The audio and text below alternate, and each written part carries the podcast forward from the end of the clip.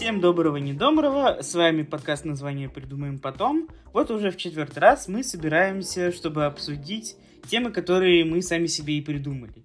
И с вами я, Тоня, и этого вам хватит. Привет, меня зовут Катя, и я друг уже с большим стажем. Пау-пау-пау, на связи Мирослав Лоулайф. Как Катя намекнула, сегодня мы обсудим дружбу во всех ее проявлениях и смыслах. Ну, тут надо сделать маленькую оговорочку, такой некий дисклеймер.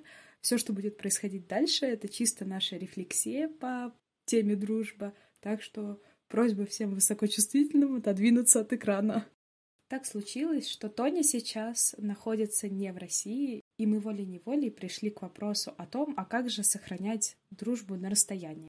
Посмотрим на это под таким углом. Если вы действительно хорошие друзья, то проблем быть не должно. Ну или, по крайней мере, так кажется на первый взгляд.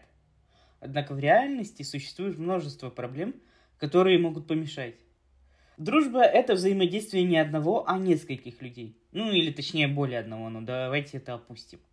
Не знаю, как так получается, но с несколькими людьми, с которыми у меня когда-то были дружественные отношения, и с которыми мы общались на расстоянии, даже не говоря о том, что это какие-то должны быть разные страны, можно находиться в одном городе, но все равно общаться как бы по сети, не пересекаясь лично. И через некоторое время такое общение само по себе прекращалось. Просто потому, что банально переставал поддерживаться постоянный контакт. Поэтому, по лично моему мнению, важно всегда быть на связи. Не каждую секунду, понятное дело, это нереально, но точно каждый день. В интернете есть куча советов о том, что нужно подбирать гибкий график общения. И я с этим согласен. В рабочее время, естественно, такое провернуть достаточно сложно. Не говоря уже о том, что люди могут попросту банально находиться в разных часовых поясах, и это тоже нужно учитывать. И, конечно же, одним клацанием по клавишам вы вряд ли обойдете. Видеозвонки, голосовые, блага цивилизации у нас в руках. Так что, как говорится, дерзайте, потому что потерять друзей, с которыми общаешься на протяжении долгого времени просто из-за недостатка общения вживую, было бы крайне грустно. Когда я думаю о дружбе на расстоянии, и в частности дружбе с Тоней, мне иногда становится очень грустно, а, потому что я не могу разделить какие-то моменты с теми, кто далеко. Погулять вместе, отмечать праздники вместе. Но я никогда не рассматривала расстояние как что-то, что должно коренным образом изменить ваши отношения. Да, вы не можете гулять, но можете собираться вместе в онлайн и смотреть и обсуждать фильмы, и также смеяться и шутить. Я думаю, что не совру, если отмечу, что с отъездом Тони мы стали едва ли не чаще болтать в мессенджере по сравнению с тем временем, когда он был в России. Так или иначе, рано или поздно, я думаю, все мы встретимся. Расстояние, как и все в жизни, не вечно. Вообще, в современном мире, где наши друзья и близкие часто оказываются за тысячи километров от нас, вопрос о том, как сохранить дружбу на расстоянии, становится все более и более актуальным. Я подписываюсь э, под каждым словом своих коллег э, и скажу довольно интересный тейк. У меня не раз случалось так, что сохранить дружбу на расстоянии удавалось чаще, чем дружбу с человеком, с которым я виделся регулярно в реальной жизни. Причем я воспринимаю такие расстояния не совсем в прямом смысле.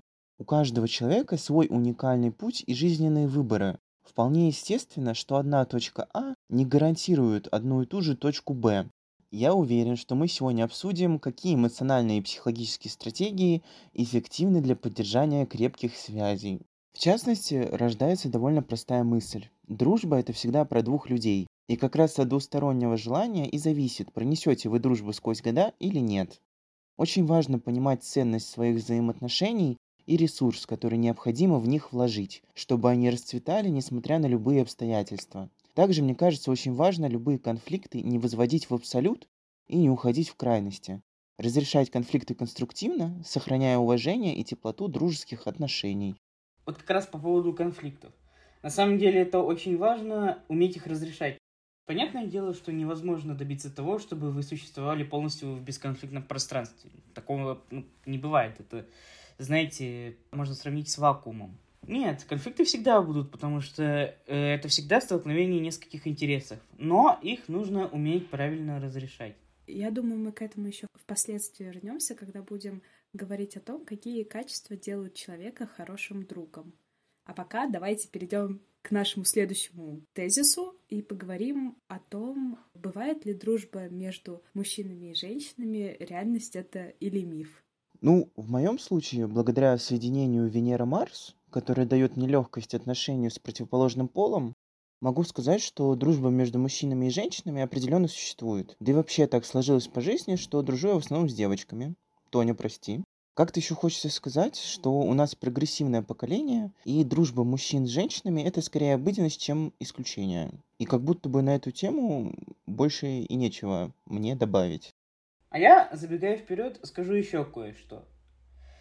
Я лично считаю, что такая дружба возможна, даже более чем. Хотя бы на нас посмотрите. Мы уже 7 лет как дружим, и достаточно хорошо. Но также стоит сказать, что каждый случай уникален.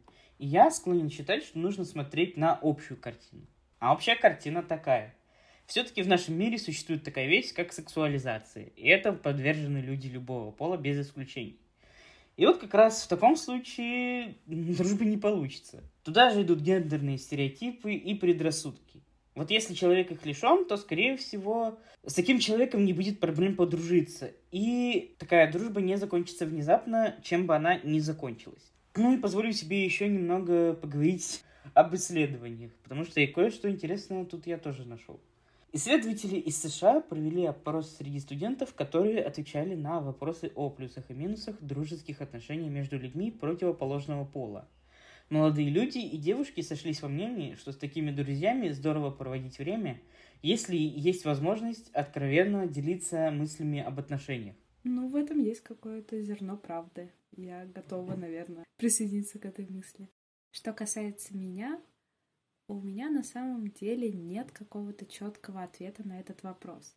Хотя, как уже заметил Тоня, мы знакомы очень давно, и казалось бы, чем это не подтверждение. Но со мной случались ситуации, когда дружба с моей стороны разбивалась о романтические чувства другого. Нет универсального сценария, и, как уже сказали, каждый случай уникальный. Во многом потому, что и, и все люди уникальны. Могу только сказать, исходя из своего личного опыта, что дружба с мужчинами — это исключительно про искреннюю заботу. Если уж мы заговорили про искреннюю заботу, то давайте и поговорим о том, какая вообще бывает дружба и какие существуют ее проявления. Ну, дружба это дружба, но случаи бывают разные. Существует же дружба по интересам или, знаете, в таком крайнем случае, дружба против кого-то. Я не говорю о том, что так нужно делать, не делайте так. Это плохо. Вообще, я наткнулся на одном сайте на разные эпитеты к этому слову. И решил выбрать три, чтобы попытаться порассуждать, что под этим можно понимать. И первое, на что я обратил внимание, это такое сочетание, как платоническая дружба. И опять мы возвращаемся обратно. Тут как раз идет речь о том, о чем мы говорили в прошлом пункте. То есть дружба без намека на сексуальную близость. Я лично считаю, что это определение должно стать вообще базовым понятием для описания дружбы как явления, потому что, ну, в противном случае это уже не дружба. Второе – вечная дружба. Хоть и говорят, что ничто не вечно, но я думаю, если чувства друзей искренние, то такие отношения продлятся долго. Ну и я был бы не я, если бы не нашел какую-нибудь хрень. Это странная дружба. Что под этим понимать, я не знаю. Как говорится, придумайте сами. Ну, это, скорее всего, та, в которой вы сексуализируете друг друга. Ну, это уже не... Так, нет. Ладно. Дружба с привилегиями. Во-во. Ой, Friends with Benefits, это, конечно... Никто не знает, что это такое. Никто не знает, что это такое, если мы знали, что это такое. Но мы не знаем, что это такое. Ну, как вы... э, Как вы думаете, у нас странная дружба или платоническая? Или плутоническая? У нас, знаете, э, я вот, вот, э, Кать, ты говорила про музыку, знаешь, как нашу общую дружбу можно описать? Попури из Шапито.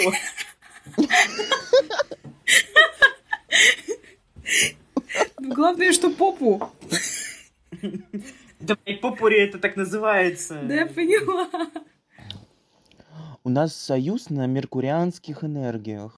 Я вот считаю, что мир слишком многогранен, чтобы дружбу закрывать в какие-либо рамки проявлений или классификаций. И я очень часто сталкивался с проблемой ожиданий в дружеских отношениях. Сейчас попробую пояснить. Очень часто наши ожидания разбиваются о реальность. У меня это проявлялось, например, в желании получать во взаимоотношениях то же, что и отдаю. иногда в каком-то однообразном подходе к дружбе.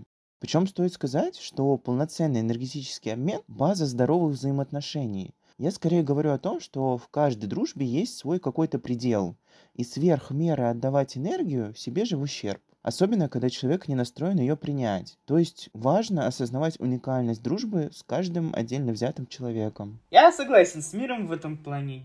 Действительно, это очень обидно, когда получается так, что ты стараешься, отдаешь всю свою энергию, а человек другой этого не ценит. Ну да, закон сохранения энергии как-то не выполняется. Да, действительно, для баланса чего-то не хватает. Не зря учили физику. Да, между прочим.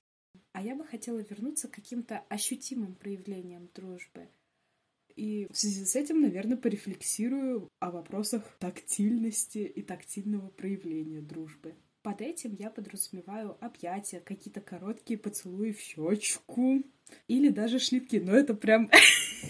Это какая-то ненормальная, та самая странная дружба. По мне, это все очень странно. Но еще страннее тот факт, что тактильность — это, в общем-то, мой язык любви. Но вот почему-то для меня в вопросах дружбы прям вот здесь какой-то блок. Хотя, если человек сам инициирует, допустим, объятия, я каждый раз ведусь на эту авантюру. Смысл моего спича такой, типа, да-да, но нет. Я, блин, считаю, что это лучшая шутка. Просто как-то вспомнилось, когда мы с коллегами более-менее сдружились, и как будто бы уже уместно было бы обняться на прощание. Видели бы вы мои испуганные глаза и резкое дистанцирование, когда я понимала, что дело пахнет тактильным контактом. Как только Катя э, заговорила про поцелуй в щечку, у меня сразу случился вьетнамский флешбэк. Когда-то наша компания была немножко больше, и я почему-то такой, типа, а давайте при прощании целоваться в щечку, как взрослые это делают. В итоге все это закончилось Ах, тем, вот что... кто это предложил. Да, в итоге все закончилось тем, что эм, мы случайно поцеловались в губы с одной девочкой. Вот. Ну, после этого все наши попытки э, быть как взрослые закончились на этом, так сказать. Да не, не, не, там потом еще там, там потом еще было. Ну вообще вы вы же представляете, как эта ситуация выглядела для меня, типа, типа мир предлагает, давайте будем как взрослые целоваться в щечку, и я с панической боязнью тактильности. Спасибо. Извини, мир, мы, мы пытались быть как взрослые. Собственно, мир зря заговорил о том, что у нас была когда-то компания больше. Потому что сейчас мы переходим к такой теме, э, о которой говорить достаточно сложно, но нужно. Как справляться с изменениями в дружеских отношениях, если появляется любовь? И, по моему мнению, главное это то, что отношения не должны конкурировать с дружбой. В противном случае начинается перетягивание каната. Если же уже все скатилось в такие крайности, то на этом история заканчивается. Поэтому нужно научиться сосуществовать в гармонии между друзьями и второй половинкой. В идеале нужно совместить два в одном. Под этим я имею в виду, что неплохо было бы ввести человека не только в лично свою жизнь, но и в дружеский круг. Мне кажется, в таком случае все будет протекать вполне гармонично. У меня были моменты, когда я чувствовал, что как только у моих друзей личная жизнь становится на первое место, то дружба со мной теряет какую-то свою актуальность. Я думаю, это вполне нормально, но я, например, понимаю, что не смогу поставить настолько в приоритет отношения, чтобы забыть о друзьях или отодвинуть их на совсем задний план. И я думаю, что таких людей, как я, довольно много. А вот в противовес миру я, например, наверное, могу понять, когда человек ставит личные отношения гораздо выше дружеских. Конечно, это не должно уходить в какую-то совершенную крайность, когда вы просто резко перестаете общаться. Но надо быть готовым к тому, что общение может резко уменьшиться. Но на самом деле по этой теме из личного опыта я мало что могу сказать. И даже особо не могу заметить каких-то коренных изменений, когда это происходило с моими друзьями. Может быть, мне просто повезло. Поменялось только количество столовых приборов на наших посиделках и стало куда более шумно и весело. Зато по следующей нашей теме у меня гораздо более широкая экспертиза. И следующий тезис звучит так. Дружба на работе. Ее плюсы и минусы. Я уже как полгода работаю, и удивительное дело, когда я пришла работать в компанию, в голове у меня была четкая установка, что это мои коллеги, нас должны связывать такие формальные отношения, ничего не должно отвлекать от работы. Но все пошло не по плану, в хорошем смысле. Я познакомилась и подружилась с классными людьми, с некоторыми меня роднят общие интересы и хобби. С некоторыми интересно неформально обсудить какие-то профессиональные темы, а от некоторых я получаю какую-то невероятную поддержку. Я очень ценю каждого в своем коллективе, и для меня они уже определенно больше, чем просто коллеги. Могу с уверенностью сказать, что я горю своей работой во многом потому, что знаю, приду в офис и придумаю кучу-кучу шуток, и все будут смеяться, а потом мы вместе будем работать. Для меня это, наверное, и есть гармония. Но у дружбы на работе определенно есть минусы, потому что на ваши отношения серьезное влияние оказывают какие-то рабочие моменты. Абстрагируясь конкретно от моей ситуации, скажу, что это могут быть моменты, когда, допустим, твое мнение не приняли во внимание при решении какого-то рабочего процесса. Может быть, у тебя тебе доверили какие-то неинтересные задачи, да даже разный уровень заработной платы зачастую становится спусковым механизмом. Так что к дружбе на работе нужно относиться с некоторой настороженностью, хоть и допускать ее существование. Ну и вот, наконец, мы дошли до нашей завершающей, но не менее интересной темы. Какие качества делают человека хорошим другом? И вот мне как будто не хочется разделять друзей на хороших и плохих. Бывают хорошие и плохие поступки. И мне кажется, именно действия показывают реальное отношение человека к тебе. Тем не менее, есть качества, которые присущи тем, кого мы называем хорошими друзьями. Они проявляются через эти самые действия и могут включать в себя искренность и способность к сочувствию. Искренность позволяет друзьям быть открытыми друг с другом, делиться истинными чувствами и мыслями, не боясь быть осужденными. Это создает атмосферу доверия, где каждый чувствует себя уверенно и свободно выражает свое мнение. А способность к сочувствию означает, что человек способен поставить себя на место другого, понять его чувства и переживания.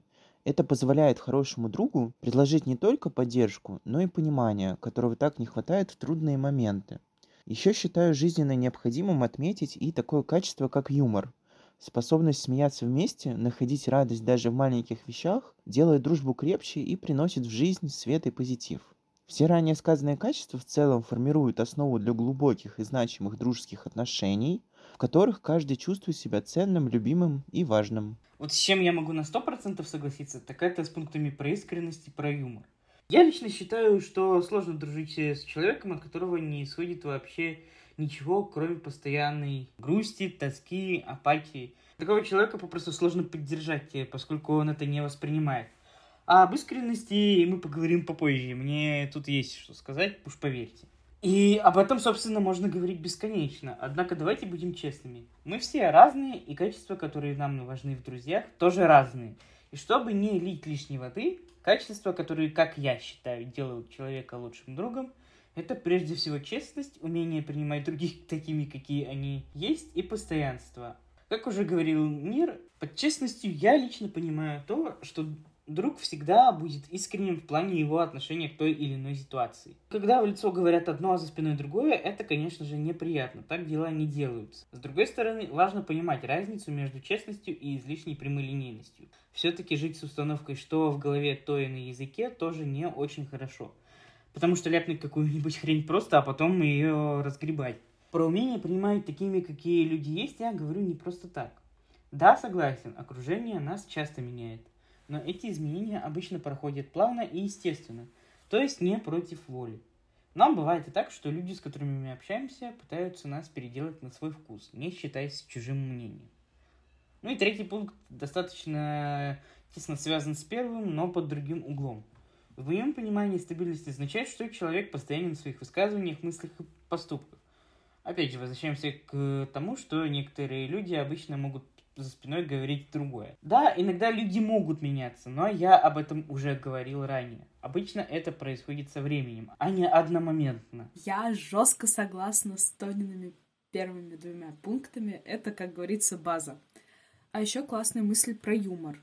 Как-то, знаете, я ее даже не вспомнила, а ведь это, ну, неотъемлемая часть дружбы. М-м, кринжовый юмор. Да, все мы любим похихикать. Для себя я еще выделяю способность человека прийти на помощь в трудную минуту. Я часто сама запутываюсь или чувствую, как на меня ложится буквально вся тяжесть этого мира. Это неизбежность, такова жизнь. Но куда легче с этим справляться, если ты знаешь, что можешь положиться на друзей, получить какую-то поддержку или просто быть выслушанным. Еще совершенно потрясающее чувство, когда достижения и радости друзей ты ощущаешь как свои собственные и можешь искренне и без зависти им порадоваться. Не могу не вспомнить недавнюю ситуацию. По работе я начала изучать питон и напрограммировала игру «Виселица». Для меня это была маленькая, но победа. И мне было очень приятно, когда мир сказал, что я молодец. Это важно. Подводя какой-то итог, мне бы хотелось, ну, не знаю, буквально крикнуть в пустоту, что дружба — это определенно то, что украшает и наполняет жизнь человека. Она абсолютно стоит того, чтобы преодолеть и расстояние, и непонимание, ну и всякие другие сложности и трудности. Да, я соглашусь с этим. Как известно, в русском языке существует великое множество пословиц и поговорок о дружбе. Одну из них, я думаю, вы хорошо знаете. Не имей 100 рублей, а имей 100 друзей. Конечно, иметь, иметь 100 друзей, ну, тоже не нужно. Э, лучше, когда у вас есть несколько друзей, но таких, э, с которыми вы можете вообще все, что угодно обсудить. И, в принципе, вести себя, как вы ведете себя в обычной жизни. На этой высокой ноте э, мы прощаемся со своими слушателями и желаем самых лучших и верных друзей. До связи. До встречи в следующих выпусках.